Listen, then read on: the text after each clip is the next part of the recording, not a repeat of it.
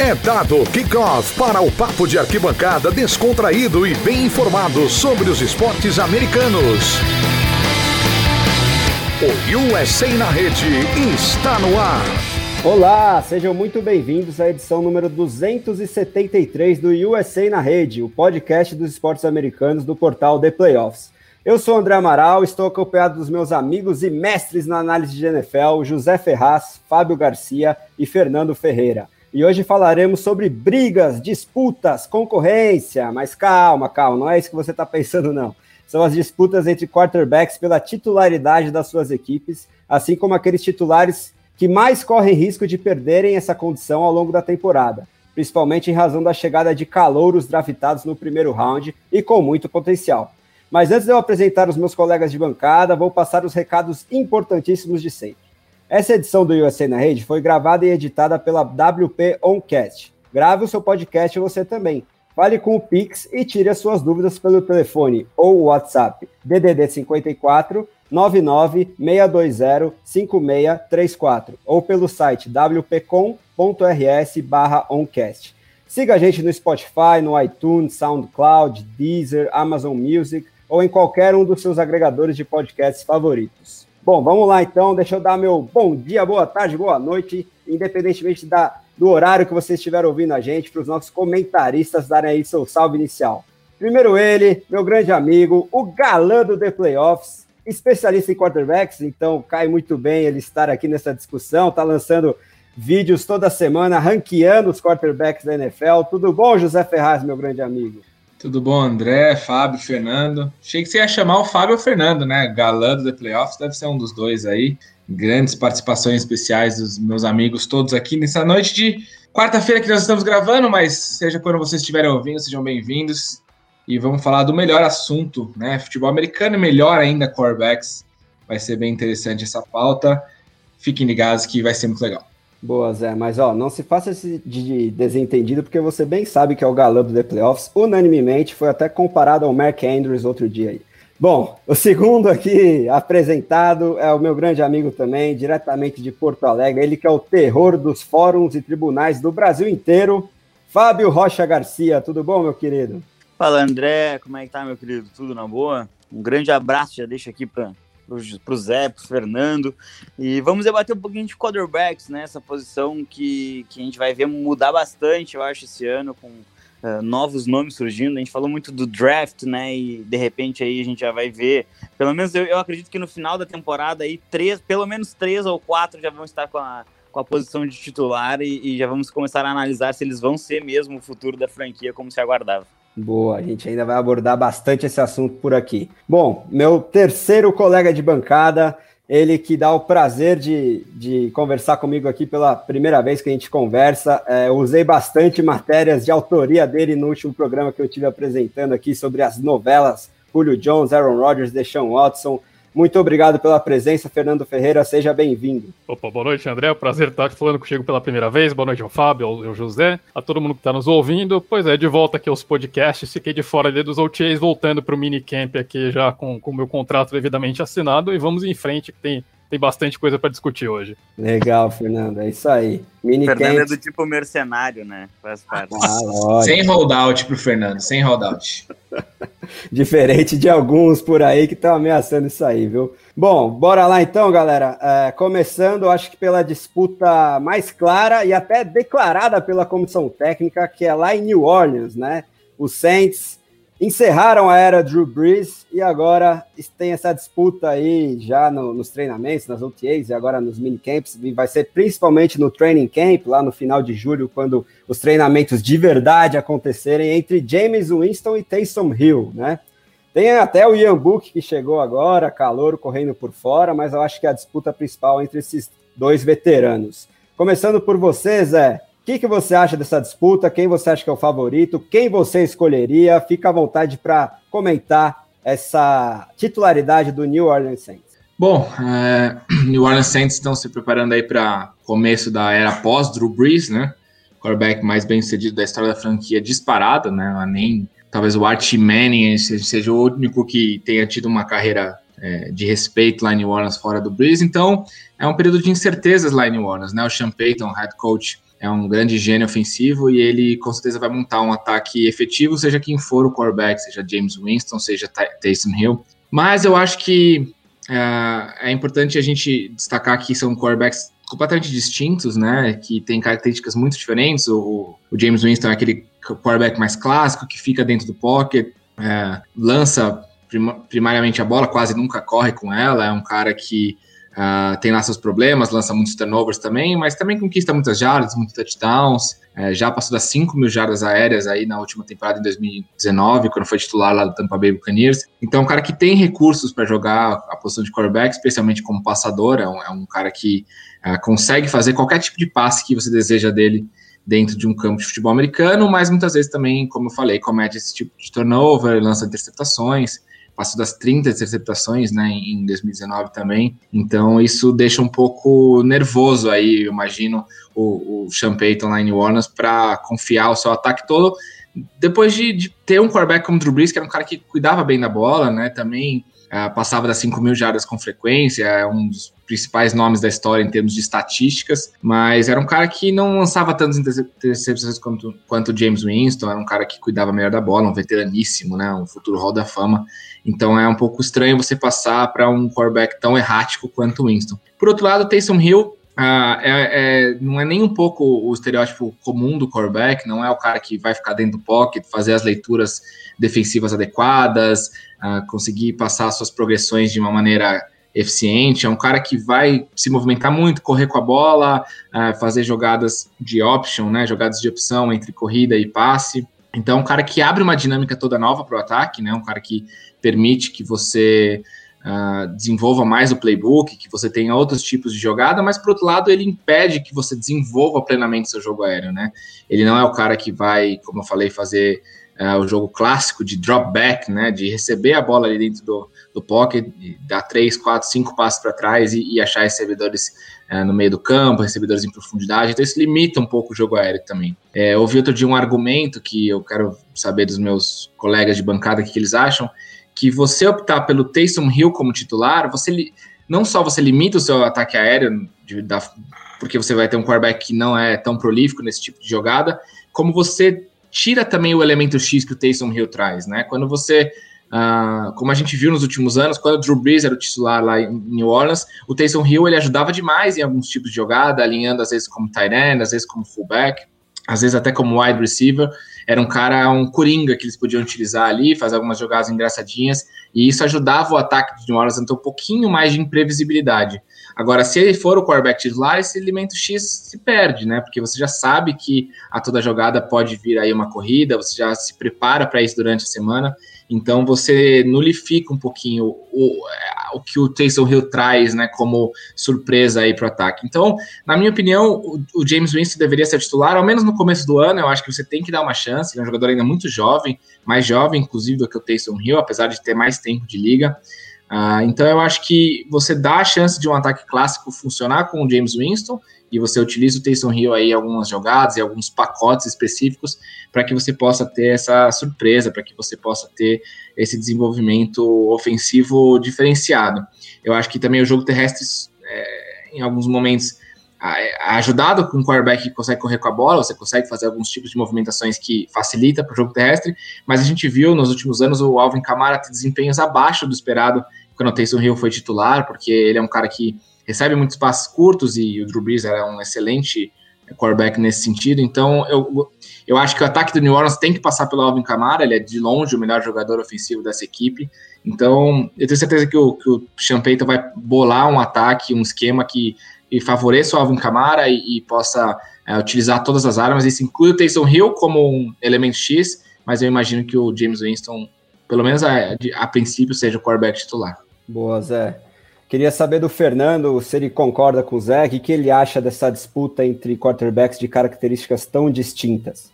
Bom, primeiro que acho que fica difícil discordar de uma análise tão aprofundada quanto essa, mas acho que o Zé foi absolutamente cirúrgico em tudo que ele disse. Uh, eu acho que, acho que vale a pena acrescentar o quanto que é esse último ponto que ele tocou, né, de como que o Drew Brees era eficiente movendo a bola em passes de curta e média distância, né? Foi o, o arroz com feijão do ataque do New Orleans Saints nesses últimos, nesses últimos anos, nesse final de carreira do Drew Brees, em que ele não tinha o braço tão forte, não conseguia alongar o campo com a mesma eficiência de antes, mas ainda sendo um quarterback extremamente inteligente que sabia ler as defesas adversárias, encontrar esses pequenos espaços para deixar que os é, que quem recebesse a bola, seja fosse o Alvin Kamara ou alguns recebedores, ganhasse as jardas ali após a recepção, né? E esse foi é, mover a bola rapidamente, acho que é o grande problema que o Taysom Hill tem, né? No ano passado ele foi um quarterback que sofreu muito com sacks, sofreu muito com fumbles, quarterback que segura muito a bola, ele tem uma primeira leitura lenta. Acho que falta realmente pegar um ritmo de jogo de NFL para o Taysom Hill, né? Realmente ter mais experiência de comandar ali um snap como quarterback principal, coisa que ele teve pouquíssimo tempo para fazer até agora, né? Então, eu acho que ele sai um pouco atrás nesse quesito de experiência, e isso ficou muito claro no ano passado. Para mim, o Taysom Hill mostrou que ele não tem ritmo de,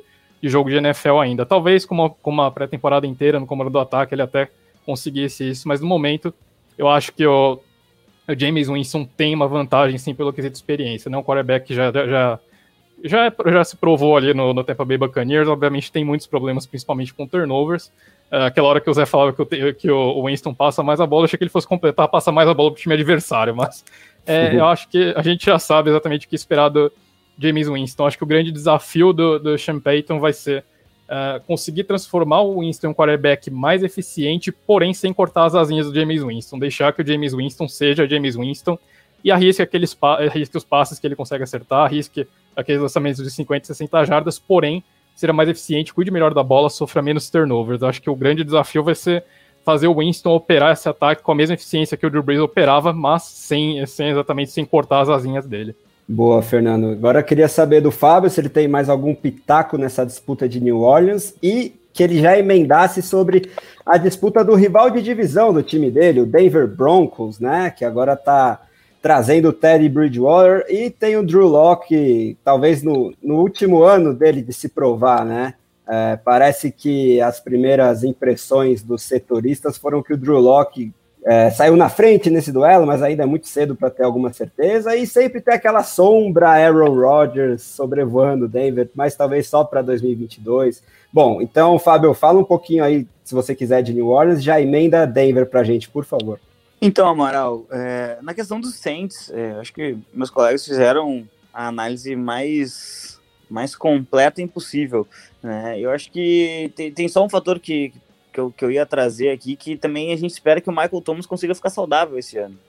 Né? De preferência com a cabeça dentro do campo, que ele não dê soco em colega de time, seja suspenso, porque o Michael Thomas ele é uma parte muito importante desse, desse ataque.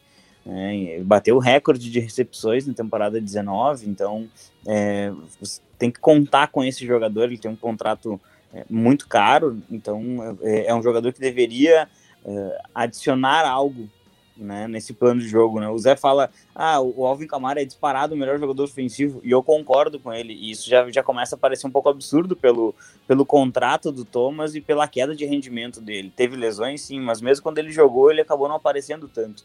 É, então, uh, independente do quarterback, na minha opinião, deveria ser o James Winston, porque eu acho que o esquema é, o, o, esquema do, do, do, do, Sean Payton, ele pode facilitar a, a, a, assim, a correção dos equívocos do jogo do James Winston.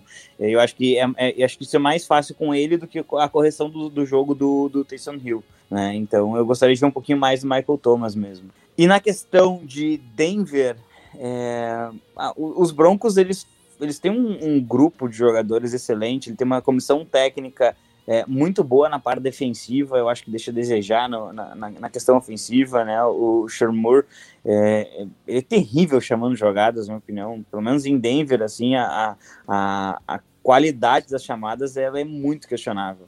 Né? Você não pode expor o seu quarterback o tempo inteiro, e eu acho que é isso que ele acabou fazendo na última temporada. É, Drew Locke parece ter saído na frente, sim, né? O, um, um, dos melhores insiders lá de Denver atestou isso no primeiro dia. É, mas para mim isso não deveria ser uma competição. O Ted Bridgewater é muito mais jogador do que o, o Drew Locke. Acho que o Drew Locke ele, ele, ele não conseguiu mostrar nada na NFL que seja realmente impressionante. Ele tem alguns passes que, que, que chamam atenção, mas é, ele não consegue ter uma consistência e isso é assustador. É, o, o, o Locke ele parece se perder nos jogos muito facilmente e ele não tem uma linha ofensiva que seja tão confiável assim, não tem um jogo terrestre que seja tão bem estabelecido e, e o coordenador acaba não ajudando. É, acho que o Bridgewater ele é um cara que acaba protegendo bem a bola, ele teve um índice de passes acertados é, bem alto lá em Carolina E, e ele não é um, um franchise quarterback. Para mim, o Bridgewater ele tá longe de ser um franchise quarterback, mas eu acho que ele daria uma chance de Denver vencer ali seus oito, nove jogos.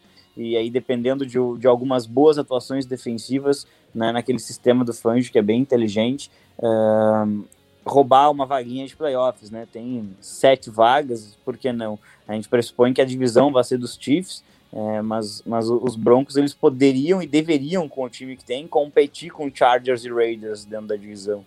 É, e se o Drew Locke realmente for o escolhido, isso não, para mim, não tem a mínima chance de acontecer. Hoje eu vejo o backs da mesma forma que, é, que o Chicago Bears Mitchell Trubisky e Nick Foles. É, sempre o melhor vai ser aquele que estiver no banco. E aí você vê que você não tem nenhum. Você não, você não, não é que você tenha dois, você não tem nenhum. Olha só.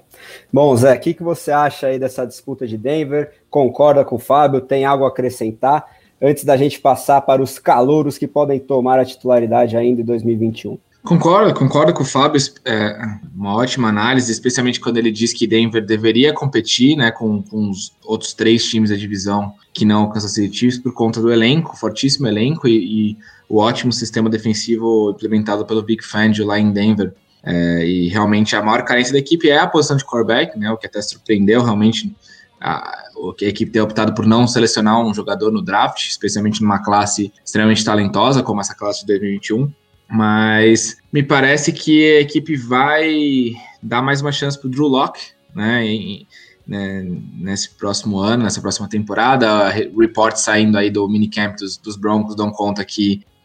Reportes conflitantes, na verdade, né? Alguns dão conta que o Drew Locke é, estaria saindo na frente na, na, disputa pela titularidade, outros dizem que o Bridgewater estaria jogando um pouquinho melhor, não sabemos exatamente o que acontece lá em Denver. Mas é exatamente como o Fábio falou, né? de um lado você tem um, um, veterano que não vai lhe custar vitórias, que é o Terry Bridgewater, né? Se a sua defesa a, tiver boas atuações, se conseguirem é, vencer a batalha de, de, posição de campo, né? Forçar é, e entregar campos curtos para o Bridgewater, ele consegue pontuar, ele consegue fazer com que sua equipe seja minimamente competitiva, e do outro lado você tem um, um quarterback extremamente errático, jovem ainda, é, é certo, Drew Locke, mas é um, um quarterback que não me passa confiança, é um cara que é, a gente, quando a gente analisa quarterbacks, é muito comum a gente ver esse tipo né, do Drew Locke, que é o cara com o tamanho adequado para a posição, mais de 1,90m, com um braço muito forte, um tipão, uma carinha de, de é, protagonista de filme de, de colegial americano, mas que muitas vezes peca nas suas leituras, tem pés muito inconsistentes dentro do pocket, Uh, tem muitos problemas na, na, precisão nos passes por conta desses problemas mecânicos, né? Também na, na, forma como faz os seus passes e não parece ter uma, uma compreensão tão profunda do jogo de futebol americano, né? Eu tô sendo um pouco duro aqui com o Drew Locke, mas eh, desde os tempos de Missouri é isso que ele, que ele demonstra, né? Um jogador que não completou mais 60% dos passes no college, né? E isso já é extremamente preocupante.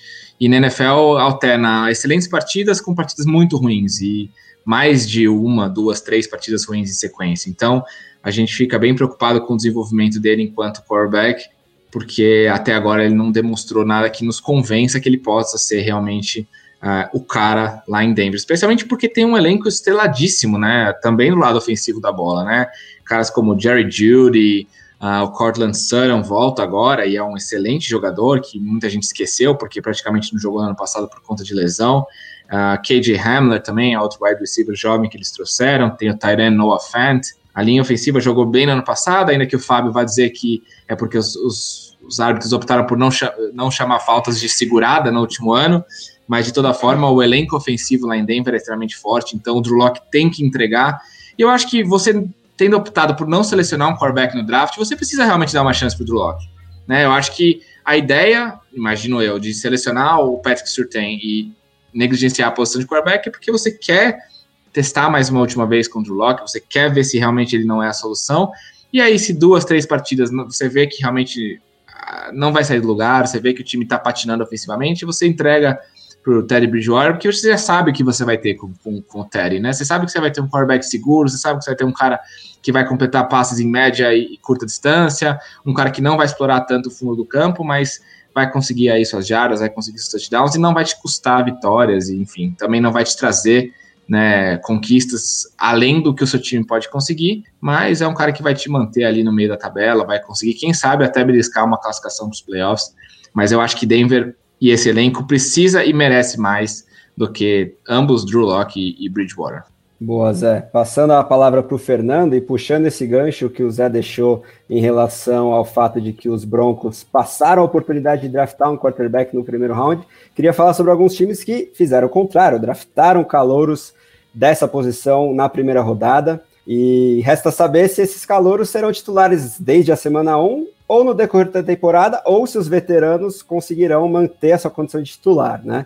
Então, Fernando, queria saber se você tiver qualquer coisa a adicionar sobre a disputa de Denver, fica à vontade, e já emendar com a disputa lá em New England, né? Os Patriots estão é, com essa questão do Cam Newton aí cada vez é, talvez menos pro, é, provado, menos saudável, né? E o Mac Jones chegando. Já até saíram uns vídeos engraçadinhos nas redes sociais comparando o desempenho dos dois nos primeiros treinos de minicamp.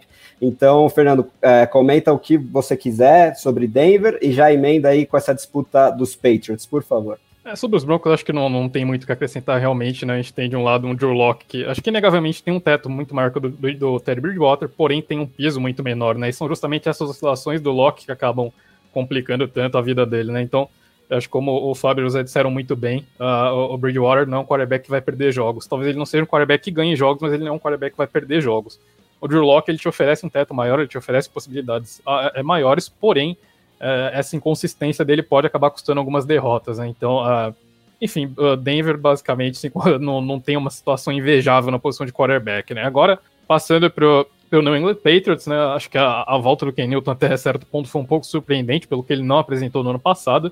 A questão do Ken Newton é bastante simples, né? É, é inegável que é um jogador é, talentosíssimo, teve aquela temporada espetacular de MVP em 2015, mas uh, a questão do Ken Newton é física, né? Claramente o corpo do Ken Newton não consegue mais acompanhar a, cabeça dele, né? As cirurgias acabaram cobrando o preço.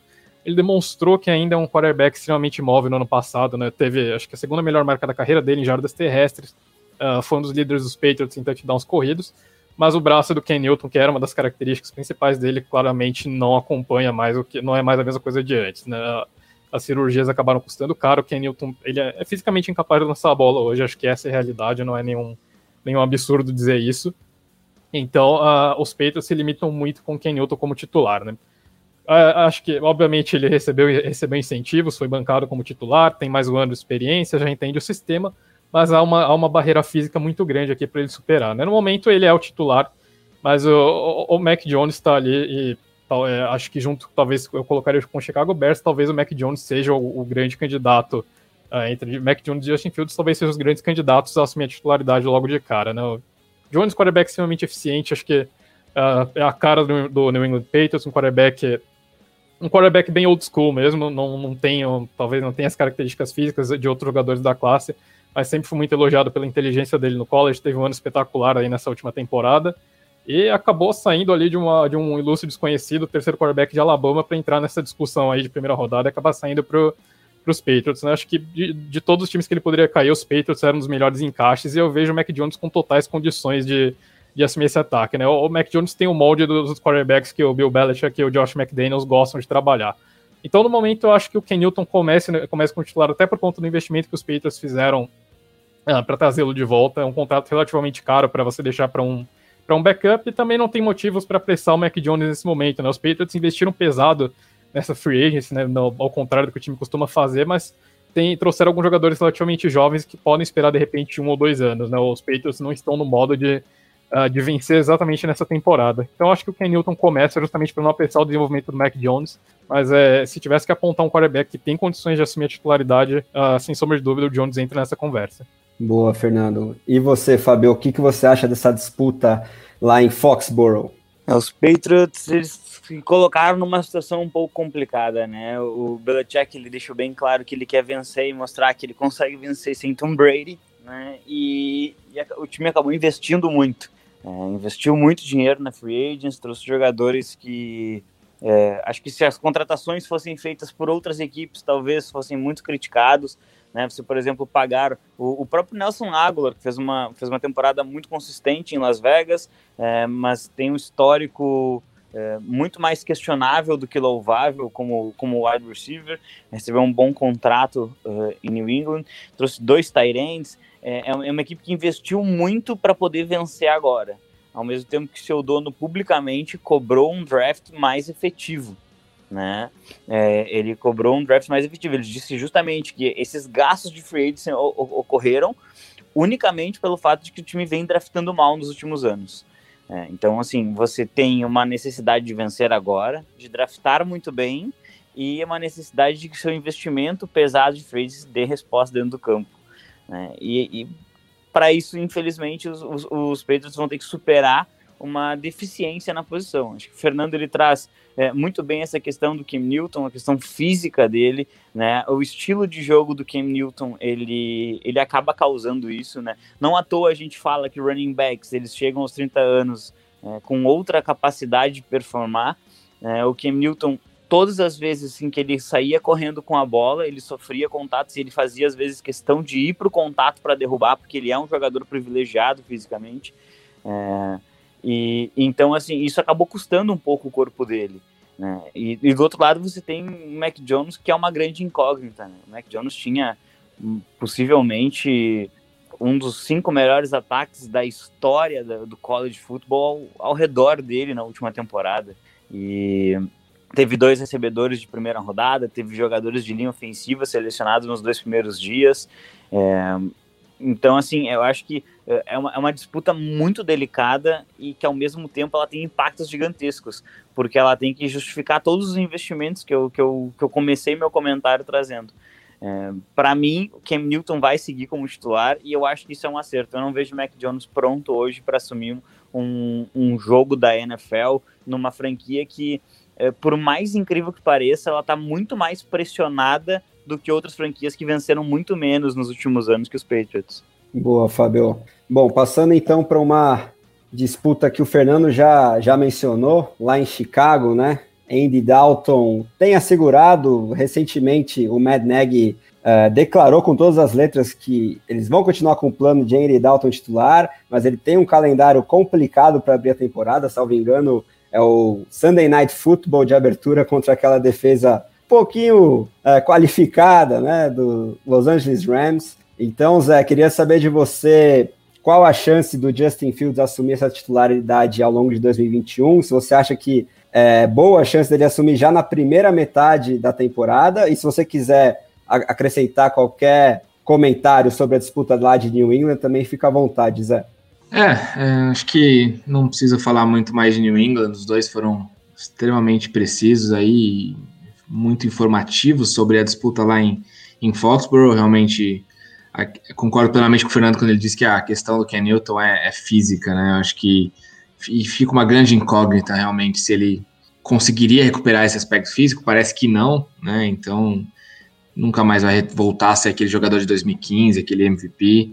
E provavelmente isso vai abrir portas para que a equipe é, siga em frente, né, com outros quarterbacks, como o Mac Jones.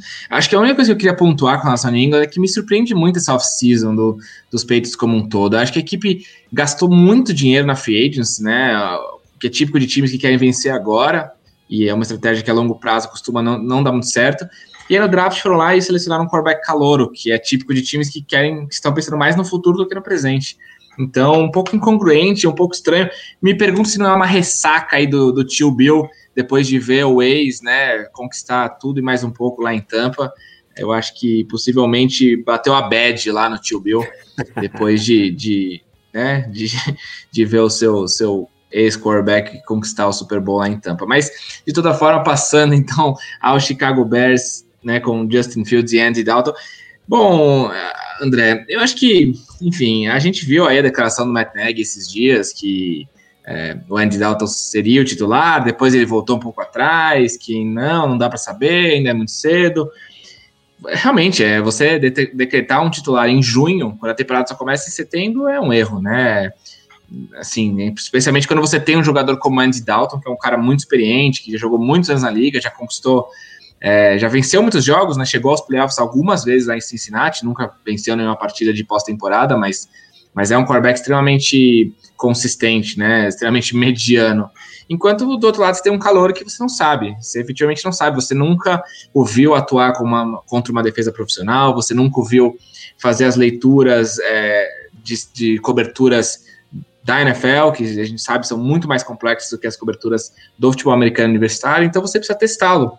E o momento de testar realmente o jogador é o training camp, né? Que é aquele período que começa no final de julho e vai até o, quase o começo da temporada regular, que é quando os times realmente uh, colocam uh, a, a, prova os seus quarterbacks nos seus training camps, também os testam em, em jogos de pré-temporada, né? Que são jogos que não valem nada para para temporada regular, não, não são classificatórios, mas são jogos importantes para você efetivamente visualizar como é essa transição de um jogador do futebol americano universitário para o profissional. Então, sem ter esse tipo de informação, você não pode fazer qualquer tipo de é, afirmação de quem vai ser o titular. Dito tudo isso, para mim é, é, simplesmente uma questão de tempo. Justin Fields assumir a titularidade em Chicago, obviamente, a equipe trocou é, para subir no draft e selecioná-lo, deu uma escolha de primeira rodada em 2022, além da sua própria escolha em 2021 para poder contar com os serviços do Fields, então tá, tudo indica ele é o futuro realmente lá da franquia.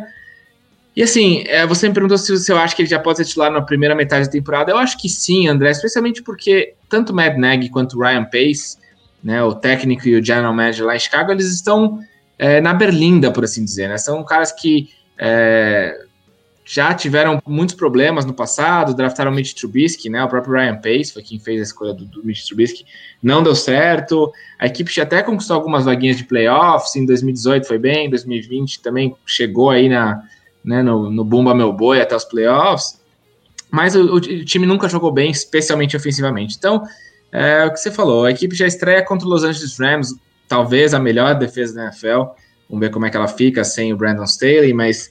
É, no Sunday Night Football para o país inteiro ver. Se nesse jogo o Andy Dalton for terrível, eu não ficaria surpreso de ver o Justin Fields já na semana 2, ali contra o Cincinnati Bengals, em casa, sendo titular, com o estádio é, cheio em Chicago, finalmente, depois né, de tanto tempo de pandemia e estádios vazios.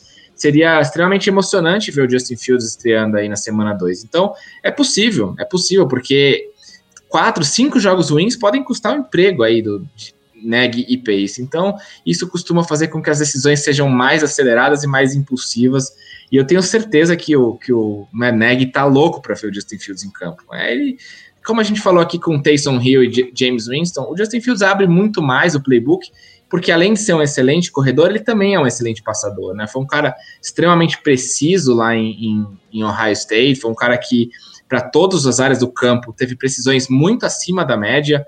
Eu já falei disso aqui em alguns podcasts, já falei em várias lives que a gente participa aqui no The Playoffs, que a, o número de, de passes completados do Justin Fields acima do esperado, que é uma métrica avançada que se usa baseado no oponente, baseado na, no histórico das partidas e tudo mais, os números do Justin Fields são excelentes. E esse é um dos números mais indicativos de sucesso futuro. Então, eles vêm aí com muito gabarito. É um cara que vem é, de uma final do college football, de uma semifinal espetacular na última temporada, os fãs querem ver, todo mundo quer ver ele jogar. Só o Andy Dalton e a mãe do Andy Dalton realmente não querem ver o Justin Fields titular. Isso a gente sabe, franquias são, são pressionadas, são aceleradas.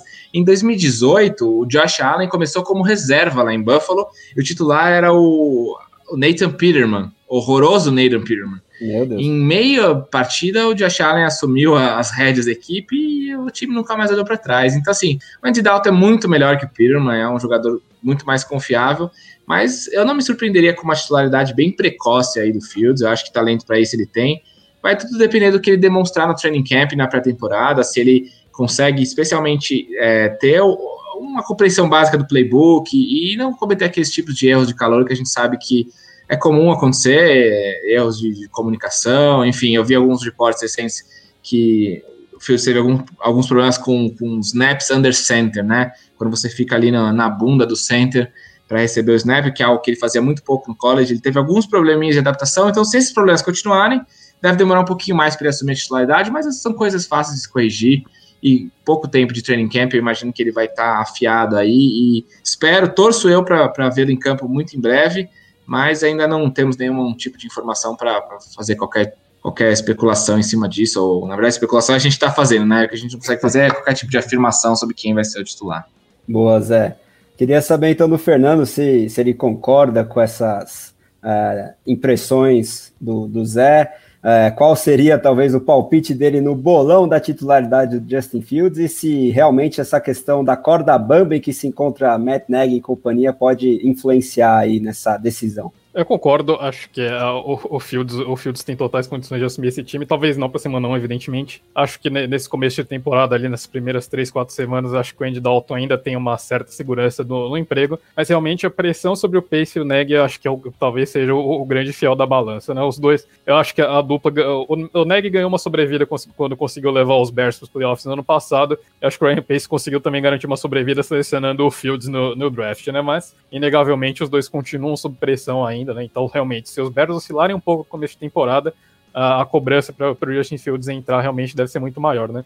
Uh, como o José trouxe muito bem, o Fields abre o playbook do, dos Bears. É um, é um, quarterback do estilo moderno, é um, um quarterback perfeito para o estilo moderno do NFL, né? um quarterback com bastante mobilidade, consegue esticar muito bem o campo, com, com um braço muito forte.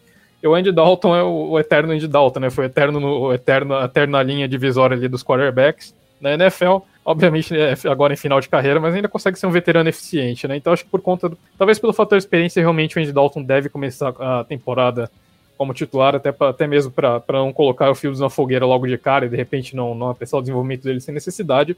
Mas a, caso a pressão, caso, a, a caso realmente o, a água comece a ferver um pouco mais para cima do, é, do, do Matt Nagy, eu acredito que o Justin Fields tem chance sim de entrar na primeira metade da temporada. Legal, Fernando. Passando agora a palavra para o Fábio, uh, se ele tiver qualquer coisa a acrescentar sobre essa disputa na maior cidade do Illinois, ele pode ficar à vontade. Aí já queria que ele emendasse sobre uma outra disputa entre calor e veterano, mas essa num elenco com calibre de Super Bowl, quando saudável, né?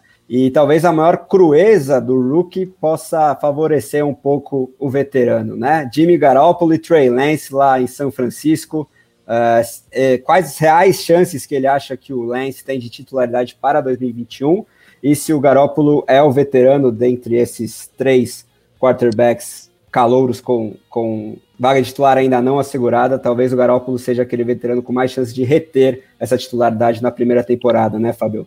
É, exatamente, exatamente. Na verdade, a situação de São Francisco ela é, ela é um pouquinho diferente das outras, até mesmo pelo próprio veterano em si, né? O Cam Newton tem muitas questões de, de lesão e, e o Ed Dalton tem muitas questões de Andy Dalton mesmo, na verdade. Né? É, mas eu, eu, queria trazer só uma questão uh, muito baseada no que o Zé falou ali, né? Que o, Justin Fields estaria sofrendo um pouco na, nas formações under center. E, e isso é pode parecer bobagem para quem está nos ouvindo, mas para vocês terem uma ideia, nesse nessa off-season, o grande foco do Lamar Jackson foi fazer treinamentos na formação under center, porque ele joga, ele geralmente ele joga é, em shotgun, né? Ou seja, o, o quarterback vai estar posicionado algumas jardas atrás do center, e aí Baltimore utiliza muito a formação pistol, que bota o running back imediatamente atrás, né? Algumas jardas atrás, mas em linha reta. É, os, os running backs de Baltimore, eles não costumam ficar ao lado do Lamar, é, porque aí eles têm uma possibilidade de, é, de, de, trazer para a defesa mais dúvida de para onde, em tese, é, é o lado, o lado mais propenso de corrida, né? É, e aí o Lamar Jackson ele entendeu, junto com a comissão técnica, de que ele precisava adicionar formação under center para o jogo dele, para o playbook da equipe, para não ter mais aquele, a, aquela situação de chegar na pós-temporada e ficar absolutamente previsível. Né? Então a, a, a, variação de formações ela é muito importante. Os quarterbacks no college atualmente eles jogam praticamente é, com, com, formações ofensivas muito repetidas, né? Então, geralmente são dois, são dois recebedores abertos, eles jogam em shotgun e um, e um, e um running back junto a eles. É, então, eu acho que essa a grande, a grande dificuldade é se adaptar a uma NFL que você vai enfrentar defesas muito mais complexas e que elas conseguem eliminar essa essa praticidade do college muito rapidamente. Então, uh, eu concordo 100% de que o Justin Fields ele tem que sim explorar uh, outras formações, mesmo que haja essas dores de crescimento agora. Né? E do ponto de vista de São Francisco, é, eu, eu, vou ter que discordar um pouquinho de ti, Amaral. É, eu não vejo um, um, um, elenco com calibre de Super Bowl. Tá? Eu, hum. não, eu, não, eu não acho São Francisco uma equipe tão boa assim. Eu não entendia durante o draft por que, que São Francisco era a situação ideal para qualquer calouro. É, realmente tem um, tem um head coach que consegue é, estruturar um jogo terrestre muito forte, é, ele consegue tirar um pouco a pressão do seu quarterback e, e, tinha uma defesa sensacional. Mas assim como os Rams, né, que o Zé trouxe, que a gente não sabe como é que vai ser a defesa, a gente não sabe como é que vai ser a defesa dos 49ers. Né? Volta, volta o Nick Bolsa, tem a presença do Fred Warner, que é um dos melhores uh, Mikes da liga, mas a secundária é muito fraca e o esquema do Salé ele era um esquema que mascarava bastante isso. Então a gente não sabe se o novo treinador vai conseguir fazer a mesma coisa. É, a gente é, tem que acabar. Eu, eu não consigo ver uma, uma, equipe de Super Bowl que você não sabe o que esperar de uma unidade, seja o ataque ou a defesa. É, e eu não sei o que esperar da defesa dos 49ers, até porque eu acho que o espírito do Salé é era uma coisa muito presente na forma daquela defesa se portar e na forma daquela defesa reagir dentro de campo. É, do ponto de vista dos quarterbacks, é, eu acho que o, o Jimmy Garoppolo ele já, ele já mostrou o máximo que ele pode oferecer. E o Trey Lance a gente só vai ver com o passar do tempo, é, com o desenvolvimento natural de um jovem jogador que chegou na NFL. Mas é, uma coisa que foi muito dita ao longo do draft e que a gente pode analisar é que ele tentou pouco. Né? Ele tentou passar poucas vezes na vida. E, e, aí a gente traz de novo, né? São defesas muito mais experientes, são defesas muito mais complexas de se ler e mesmo com um esquema que acaba tirando a pressão do quarterback, é, o Trey Lance ele vai precisar arriscar muito mais. E aí, dependendo do que ele for fazendo nos, nos treinamentos, eu acho que a chance dele de assumir ela vai ela vai modificando bastante. Eu de todos os quarterbacks calouros, esse é o único que eu acho muito mais difícil que ele chegue no final da temporada regular como titular. Né? Se eu tivesse que apostar um para não ser, seria o Trey Lance. Boa, Fabio. Concorda, Zé? Você acha que o Lance tem alguma chance real de tomar essa titularidade já em 2021? Olha, eu só queria fazer um destaque que o Fernando e o Fábio, essa troca de passes, e André Amaral na, na armação, tá parecendo o Barcelona do Guardiola, que o tic-tac realmente é muita qualidade no passe e nos comentários, então... É, porque eu, eu faço essa introdução porque, eu, de novo, eu tenho que falar que concordo, né? Quando você faz você ouve análises tão bem feitas aí que o Fernando e o Fábio estão fazendo, é, só nos resta concordar. É, acho que perfeito o Fábio quando ele diz que o Trey Lance talvez seja o que tem menos chance de ser titular, né? Especialmente porque eu não estou 100% convencido que o Trey Lance dê uma chance maior aos 49ers de vencerem jogos do que o Jimmy Garoppolo em 2021.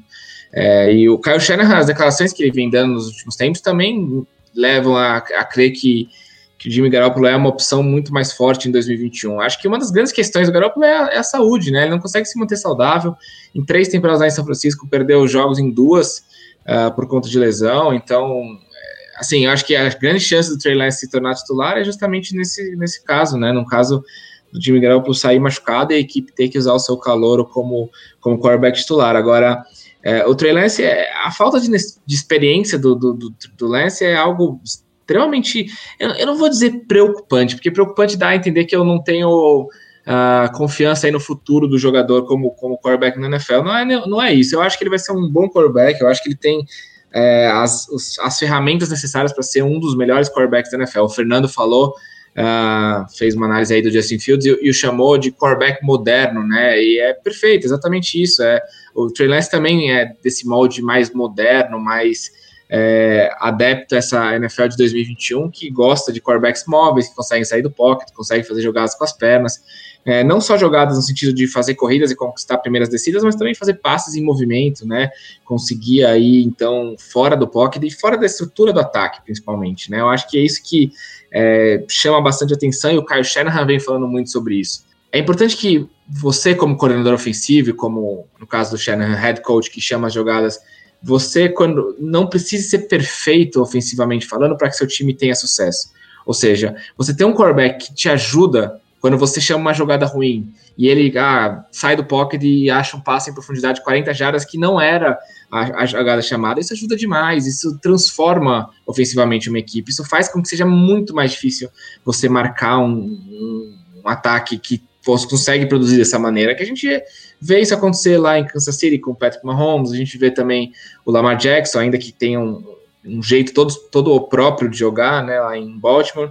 E até dos jogadores, Dak Prescott também, em Dallas, e, e até o próprio Baker Mayfield em, em Cleveland, que não é um jogador que é, a gente associa muito o jogo terrestre, mas é um jogador que vai muito bem lançando em movimento, consegue sair do pocket, consegue fazer jogadas é, fora da estrutura do ataque. Então, o Kyle está procurando um cara assim para chamar de seu, e que futuramente o Trey Lance pode ser esse cara, mas ele teve muitos poucos passes tentados no college, ele teve poucos passes tentados também no high school, é um cara que jogou muito pouco, jogou muito pouco como quarterback na sua carreira, então, extremamente cru, perfeita análise do Fábio, acho que se ele mostrar que é um quick learner, né, se ele mostrar que ele consegue aprender rapidamente no training camp, na pré-temporada e nos treinos durante a temporada, pode ser que ele assuma a titularidade mais rápido do que a gente está pensando, mas se essa falta de experiência pesar, se essa adaptação ao jogo profissional demorar um pouco mais por conta da, da, falta de snaps mesmo, né, a falta de jogadas como quarterback na sua carreira, eu acredito que seja possível até que a gente veja só no final da temporada, até quem sabe apenas no ano que vem aí, ainda que seja atípico, né, um time trocar para subir no draft, três escolhas de primeira rodada, como fez o 49ers, e não usar o jogador a temporada inteira seria um tanto quanto surpreendente, mas eu acho que é uma situação toda específica e toda única lá em São Francisco. Vamos ver o que acontece. Se a equipe é, de repente receber uma oferta e recusava pelo Garoppolo também antes da temporada, pode ser que tudo mude, os planos mudem, mas por enquanto, hoje, em junho, perfeita análise do Fábio, eu acho que o Trey Lance ainda vai ver um pouquinho de banco de reserva aí. Boa, Zé. É, antes de eu saber do Fernando se ele tem algo a acrescentar aí nessa disputa em São Francisco, eu queria que ele comentasse também um bônus aí entre os calouros. É quase um bônus cômico, uma bomba aí jogada pelo nosso chefão Ricardo Pillet. Saiu a notícia pouco antes da gente iniciar a gravação, uma manchete do, de uma declaração do Brian Schottenheimer, né? Ele que é ex-coordenador ofensivo do Seahawks, hoje é coordenador de jogo de passe dos Jaguars ele disse que o titular lá em Jacksonville ainda não está definido, né? Gardner Minshew teria a chance de usurpar aí o lugar do Sunshine Trevor Lawrence, Fernando, e também ficar livre para comentar sobre a situação lá em São Francisco. Sobre essa completa bomba aí, acho que a, a, os que decretaram a morte prematura da Minshew Manning estão se arrependendo. Não, brinca, as brincadeiras à parte, é, eu acho que isso é simplesmente, talvez seja simplesmente para motivar um pouco mais o Trevor Lawrence, mas você tem uma. Eu acho que essa é uma das vagas, mas talvez acho que tira a questão do Tom Brady, essa talvez seja. E do Mahomes, talvez essa seja a vaga mais garantida de quarterback na NFL atualmente. Mas eu acho que sem chance pro, pro Mensch, ou seja lá pro, pro Jake Luton também, pro, pro Bethard, que são os outros quarterbacks dos Jaguars, essa também já tá definidíssima. E agora, voltando para a discussão dos 49ers, eu concordo plenamente com o que os dois disseram. Eu acho que o, o Trey Lance dos quarterbacks que chegam, que tem menos chance de ser titular, é, o, o Jimmy Garoppolo é um, é um jogador já, já, muito mais conhecido pelos 49ers, né? Talvez não seja um jogador que, se, é, que entregue muito mais do que se espera, mas é um jogador que mostrou ser competente o bastante para levar para ser um game manager capaz de conduzir o time até um até ali um Super Bowl, né? Obviamente, caindo contra o quarterback melhor, a situação um pouco mais complicada, mas o Garoppolo tem competência para conduzir um ataque minimamente bem. Uh, e quanto, quanto a essa transição do college, né, acho que os dois trouxeram muito bem essa questão da, da inexperiência do Trey Lance, né, que teve, teve um pouco mais de 300 passes tentados na, na carreira do college. Ele vem da FCS, né, não vem nem da FBS, que é, vem ali da divisão 1B do, do college football. Né, uh, e vem de North Dakota State, que é um time que ganhou oito dos, dos últimos nove títulos. Né, a diferença do, dos Bisons para o restante dos adversários da FCS é absolutamente gritante. Né, é, é até covardia você ver um jogo de North Dakota State contra os outros times da FCS. Parece que você está vendo um, um um time da NFL enfrentando um outro time de, de college. A diferença é muito gritante, então o, o Trey Lance também vai ter uma, um, um step up muito grande do nível dos oponentes que ele vai encontrar na NFL. Então essa adaptação, talvez o quarterback tenha a maior adaptação para passar e por isso acho que é um pouco prematuro falar em, em, ter o Trey Lance como titular, né? E só complementando aí nesse dado que o, o Fábio tinha levantado no, no começo, né, da, dessa transição do college para a NFL, eu fui buscar uma pérola de um draft dos anos antes, né? Ah, que, quando o Fábio levantou, lembrei dessa informação, fui caçar aqui, o Jared Goff chegou na NFL em 2016, tendo disputado 99,8% dos snaps dele do shotgun, né, alinhando shotgun. Então, é, é essa a diferença do, do, jogo do college para NFL, né, é, é, muito, realmente, é, é uma adaptação muito grande, realmente, desde, passa desde a da forma de alinhar no snap até até a leitura de defesa e tudo mais, então o Trey Lance tem um longo caminho pela frente, se adaptar ao nível dos adversários, eu acho que realmente é muito cedo para falá-lo em para falar em titularidade, agora a questão da saúde do Garópolo pesa também, né? Se o Garópolo não chegar na temporada, não conseguir se manter saudável ao longo da temporada, e talvez a, a coisa mude um pouco de figura. Boa, Fernando. E só, só para pegar o gancho do Fernando, André, não, não perder a, essa, essa, essa, esse argumento que estão falando realmente sobre a adaptação dos quarterbacks que jogavam no, em esquemas primordialmente de shotgun. A gente vê muito acontecer isso nos últimos anos cada vez mais, porque os esquemas uh, colegiais são cada vez mais é, baseados no passe e, e, ataques de spread offense que a gente chama, né, com vários wide receivers em campo e o quarterback ali no shotgun fazendo as suas leituras já de trás da, da linha ofensiva sem precisar fazer o que a gente chama de 3, 5, 7 dropbacks, step dropbacks, que quando o quarterback recebe a bola do center e corre para trás. É importante a gente destacar que a leitura de jogo nesse tipo de esquema é completamente diferente. É muito mais fácil você ler ah, o esquema defensivo se você está no shotgun do que você está under center porque você tem que fazer mil coisas ao mesmo tempo. E outra coisa que é, que é bem comum é os esquemas ofensivos, principalmente esses da árvore da, do Kyle Shanahan, que é metade da NFL hoje em dia, eles são muito baseados em você estar tá under center, você correr muito com a bola, mas você também jogar muito play action, você dá as costas para a defesa. E isso é. Poucos jogadores fazem isso no college dessa forma, então é muito importante que a gente fale. A gente fala pouco isso, né? Ah, o jogador X ou Y encaixa no esquema ofensivo Z ou, ou, ou W o, Trevor Lawrence, por exemplo, ele, ele vem de um esquema ofensivo lá em Clemson extremamente colegial, extremamente diferente dos sistemas ofensivos que ele vai ver no, no, futebol americano universitário profissional. Ainda que ele seja um excelente prospecto, é um jogador que vai ter também essa dificuldade de adaptação. Isso vale para Trevor Lawrence, vale para o Zach Wilson, vale para o Mac Jones, vale para todos os jogadores os quarterbacks draftados, mas é, especialmente para alguns, isso é ainda mais é, isso, isso é ainda mais forte, porque como, como o Fernando falou, o Jared Goff jogou quase que 100%, virtualmente 100% dos seus snaps no shotgun. Então, ele não tem experiência nenhuma, ele nunca fez isso na vida. Né? Então, a gente acha que o cara vai chegar e vai dominar. É diferente, por exemplo, do Andrew Luck, que chegou em 2012 e tinha uma experiência muito mais profunda em sistemas profissionais. Ele é um cara que já tinha um conhecimento muito mais apurado de defesas e de sistemas ofensivos da NFL, como ele ia ver na nossa primeira temporada, por isso que já chegou jogando muito bem em Indianapolis. Então, é comum esse período de adaptação, isso vai acontecer para os que vão ser reserva, como o Trey Lance e o Justin Fields no comecinho, mas também vai acontecer com os, com os que vão ser titular, como o Zach Wilson e o Trevor Lawrence, que devem ser titulares na semana 1, eles vão ter dificuldade, vão ter é, problemas de adaptação e, enfim, é, não existe um jeito certo de você aprender. Você pode aprender jogando, pode aprender no banco, mas às vezes você aprender jogando é feio, né, para quem está assistindo, mas, ah, enfim, faz parte das dores de crescimento aí desses quarterbacks. Boa, Zé. É, aí para encerrar, galera, eu queria passar três times, um para cada um de vocês, é, que tem possibilidades mais remotas, eu acho que de troca de titularidade ao longo desta temporada de 2021, mas que muito provavelmente já estão de olho em quarterbacks para o futuro, talvez no draft do ano que vem. Começando por você, Fabio, a situação lá em Washington, né? Ryan Fitzpatrick ganhou um, um contrato não muito barato, até consideravelmente bom, para um jogador veterano na situação dele. Só que lá tem o Taylor Heineck, né, queridinho da torcida, a sensação do Wild Card Round 2020. Você acha que tem alguma chance do Heineck tomar essa posição aí do Fitzpatrick para 2021? E se você acha que é quase certo que o Washington vai endereçar a posição de 2022 em diante?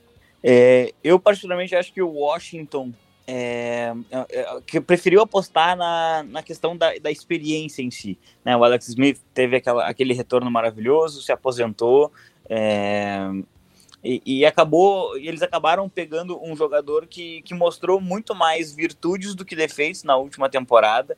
Né? Eu sei que o Zé acha uh, o, o Fitzmagic um, um dos jogadores mais subestimados da, da NFL na posição de quarterback.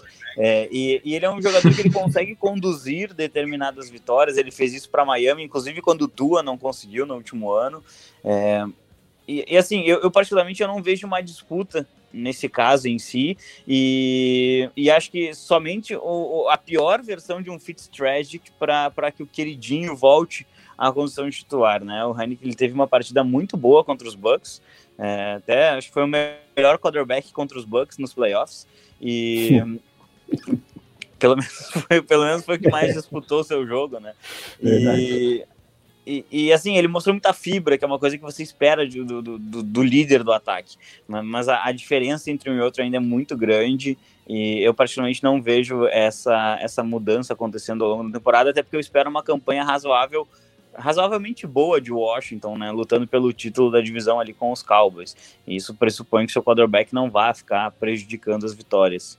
Né? Mas com certeza o Washington é sim uma, uma franquia que, que vai ou buscar um veterano é, já, que já se provou e que de repente não consiga vencer, como os, os Rams fizeram com Matt Stafford este ano, uh, ou então vai, vai ter que apostar num, num, jovem jogador, de repente dar um trade-up se continuar tendo boas campanhas, é, para conseguir buscar um prospecto de qualidade. Boa, Fabio. Agora para você, Fernando, queria passar o Philadelphia Eagles aí com o Jalen Hurts.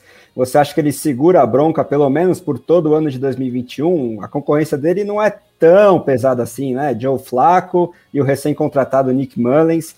Mas você acha que ele tem chance real de, de reter essa posição de franchise quarterback para o futuro dos Eagles? Ou se você acha que é mais uma coisa de um ano só, e se ele tem alguma chance de perder a titularidade já em 2021.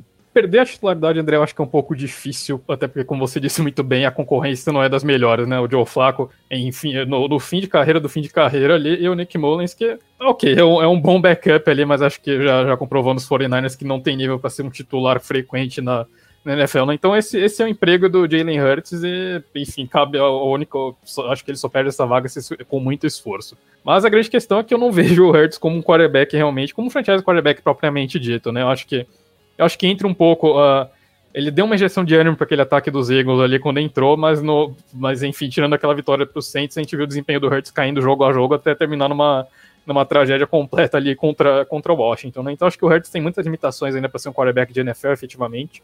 Meu lado clubista torceu muito para que ele desse certo para liberar o Carson Wentz para os Colts, mas agora que, agora que o problema já está resolvido, eu francamente acredito que o Hurts é, é um stopgap ali de um ano para os Eagles. Acredito que o time deve terminar na parte de cima da na parte de cima do draft do ano que vem, aí de repente entrar na discussão de quarterback, mas francamente eu não, não vejo muito futuro para o Hurts como um franchise quarterback. Posso queimar a língua, mas eu acredito que não, não eu acho que os Eagles não, não têm um substituto para o Carson Wentz ainda, né? Não, não acredito que o Hurts seja esse nome. Legal, Fernando. E para vocês é a calamidade em forma de franquia, né? A ruína do Houston Texans, possivelmente ou provavelmente sem Deshaun Watson, seja por questões legais ou em razão da troca que ele continua exigindo, né? E aí tem aquela disputa, que não sei se é tão uma disputa, acho que o Tyrod Taylor é o favorito para iniciar 2021 como titular, só que tem o Jeff Driscoll e o Davis Mills, né? Eles dispensaram o Ryan Finley recentemente, por quem eles haviam trocado. Então, dentro desse carrossel aí que é o Houston Texans, essa bagunça toda, quais as suas impressões sobre o presente e o futuro da posição de quarterback lá em Houston? É, pois é. Caminhão pegando fogo aí, a franquia lá em Houston não sabe muito o que fazer, o que não fazer. É, parece que a meta era colecionar o maior número de quarterbacks medíocres, né? Para ver se sair algum decente aí do, do meio de todos esses. E, e, a franquia tá nesse impasse realmente do futuro do Deshaun Watson. Enquanto isso não se resolver, é difícil que, que a equipe tenha qualquer tipo de definição. Eu acho que é, alguns analistas falaram que criticaram muito a escolha do Davis Mills ali, que foi a primeira escolha dos Texas né, no draft, como você falou, André, é, na terceira rodada, eles que não tinham escolhas de, de primeira e segunda rodada criticaram demais, porque considerando que o Deshaun Watson não deve jogar por Houston esse ano, eu ficaria muito surpreso que, se ele jogasse na NFL de maneira geral, mas se, mais surpresa ainda se ele jogar por Houston, né? Então, considerando que a equipe deve ser um dos piores times da NFL, porque é uma equipe que com Deshaun Watson, um dos melhores quarterbacks da liga, foi a terceira pior no ano passado, você remove os quarterback e coloca um quarterback pior, a expectativa é de briga pela primeira escolha do, do draft, realmente, né? Ou seja, se a equipe tiver a primeira escolha do draft em 2022, ela muito provavelmente vai estar em posição de selecionar um quarterback. Por que então você gasta uma escolha de terceira rodada com o Davis Mills? Já que você, mesmo que não seja o último em 2021, você vai estar ali entre os cinco piores e também em posição de selecionar um quarterback. Então, praticamente jogou fora essa escolha de terceira rodada aí, essa escolha do Mills, a não ser que o Mills se torne um excelente jogador lá em Houston, né? a não ser que ele assuma a titularidade em 2021 e mostre muita coisa para que a equipe, ainda com provavelmente é, uma classificação bem ruim, porque o resto do time é horroroso, a equipe deixa de selecionar um quarterback em 2022. Então, eu imagino que o Davis Mills, na minha opinião, ele tem que ser testado em 2021. Você, com essa escolha, você obrigou o time a testar o cara, porque você precisa ver se ele é um material bom o suficiente para que você não tenha que selecionar um quarterback no ano que vem. Mas, por outro lado, você tem o Tyler Taylor, que é um, que é um quarterback seguro, é um cara que não vai dar vexame, não vai passar vergonha, é um, a gente falou aqui de outros nomes como Teddy Bridgewater, até Jimmy Garoppolo, que é um pouquinho acima, mas Andy Dalton também, que são quarterbacks medianos, são quarterbacks que conseguem vencer jogos na NFL, mas dificilmente vão fazer as jogadas necessárias para que você vença aqueles jogos que você não deveria vencer, ou que você vença jogos muito disputados e muito difíceis. Então, muito estranha essa todas as decisões com relação à posição de quarterback para a franquia dos Texans. Eu realmente não entendo nada do que está acontecendo lá. Mas, por outro lado, o Davis Mills, ele, ele foi um, um recruta cinco estrelas, né, no college, na classe 2017, uma antes, portanto, do Trevor Lawrence. Ele era o quarterback número um daquela classe, um cara com muito potencial, fez partidas interessantes lá em Stanford, é um cara que é muito inteligente, consegue fazer algumas boas leituras, é, ele tem o tamanho adequado para a posição. Vamos ver, quem sabe o Houston achou aí uma, uma gema, né, uma, uma pedra preciosa no meio desse entulho, essa bagunça toda que a equipe vem fazendo. Então eu acho que vamos ter o titular, provavelmente, né, no começo da temporada, mas a gente sabe também que o Taylor é um cara azarado, né? Ele já teve lá aquela na última temporada o pulmão perfurado pelo médico da equipe dos Chargers, juntou né Chargers e Tyler Taylor, né, dois caras, duas coisas zicadas ao mesmo tempo, então foi para um milhão, né, o azar da, da, da, da, situação, mas ele também se machucou lá em, em Cleveland quando, quando era titular na frente do Baker Mayfield perdeu os jogos por lesão, então acho que é, é, bem possível que a gente veja o Davis Mills esse ano e, francamente, se a gente, se o Davis Mills reserva a temporada inteira e os Texans selecionarem um quarterback 2022 no topo do draft, aí essa escolha foi ainda mais questionável e a gente tem que ficar ainda mais cético com a direção para que essa equipe está tomando aí no futuro de, de, de Houston. Boa, Zé. Bom, acho que com isso fechamos aí a discussão sobre as principais disputas de titularidade na posição de quarterback para 2021 na NFL. Então, queria agradecer muito a todos vocês por mais essa aula de análise.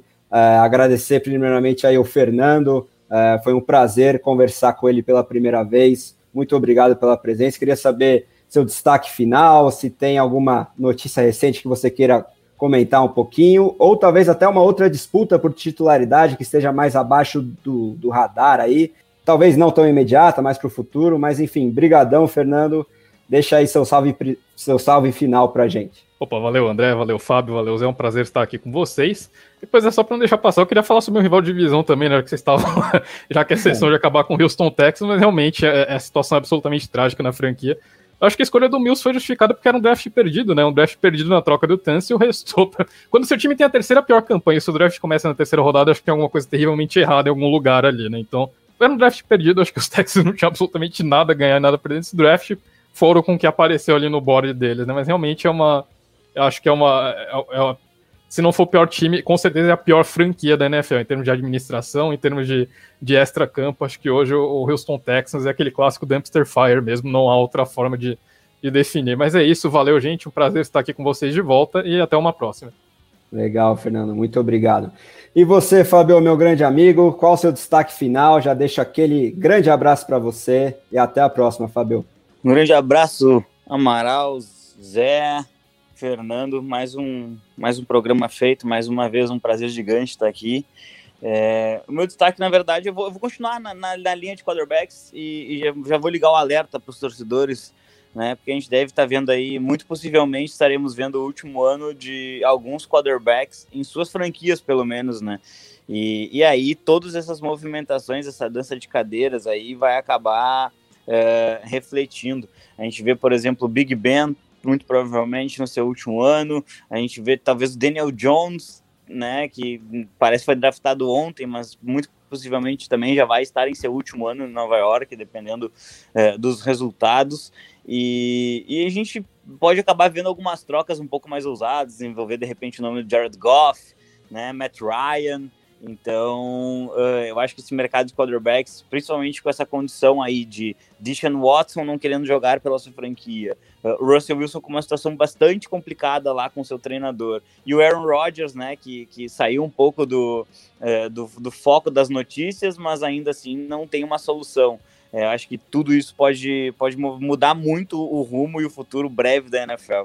Acho que é, vai, ser, vai ser bem legal acompanhar todas essas histórias. Um grande abraço. Boa, Fábio. E você, Zé, tem algum destaque final? Já agradeço novamente por ter estado na sua companhia. Sempre um prazer, meu grande amigo. Valeu, André, meu amigo irmão de longa data. Fernando, Fábio, duas feras, aprendo demais com os dois. É, é um prazer estar com vocês aqui. É, destaque final, não sei se não é uma disputa, certamente não é. Uh, o titular é um cara que eu gosto muito, até fazer uma pequena autopropaganda. Quem não conferiu, a gente está lançando no YouTube o ranking dos quarterbacks da NFL, os que a gente acredita que serão os titulares em 2021. Então confere lá no, no YouTube, tá bem legal. É, nessa quinta-feira deve sair a última edição, é, o top 10, né, os melhores quarterbacks. Mas um cara que foi bem ranqueado lá nos nossos rankings, o Derek Carr, titular em, em Las Vegas. Eu, eu, quero ver um pouquinho do, do Marcos Mariota, o reserva, o que, que vai acontecer com ele, para onde que ele vai é, ficou lá em Las Vegas, mas é um jogador bem interessante, acho que é um dos melhores reservas da NFL. Eu acho que os Raiders têm uma excelente situação na posição de quarterback, e eu quero ver para onde que o Mariota vai, porque eu acho que ele ainda tem lenha para queimar como titular na NFL, é melhor do que alguns desses que estão por aí a enganar, né, pela NFL, né, em outras equipes, as franquias, e gostaria de ver, então, qual vai ser o futuro do, do ex-segundo escolha geral do draft. O James Winston recebeu uma nova chance, né, em, em New Orleans, ele que foi a primeira escolha daquele draft, em 2015. O Marcos Mariota acho que merece também no ano que vem uma, uma chance como titular novamente. Valeu, obrigado a todos que nos ouviram. Um grande abraço, boa noite. Valeu, Ou boa Zé. tarde, bom dia, né? É isso aí. Bom, lembrando que essa edição do USA na Rede foi gravada e editada pela WP Oncast. Grave o seu podcast você também. Fale com o Pix e tire suas dúvidas pelo telefone ou WhatsApp DDD 54 996205634 ou pelo site wp.com.rs oncast. Em nome de José Ferraz, Fábio Garcia e Fernando Ferreira, eu sou André Amaral e esse foi o USA na Rede, edição 273. Fiquem bem, continuem se cuidando e se vacinando, viu? Sam Darnold, Christian McCaffrey, Montesuete companhia limitada aí da NFL. Um abraço e até a próxima.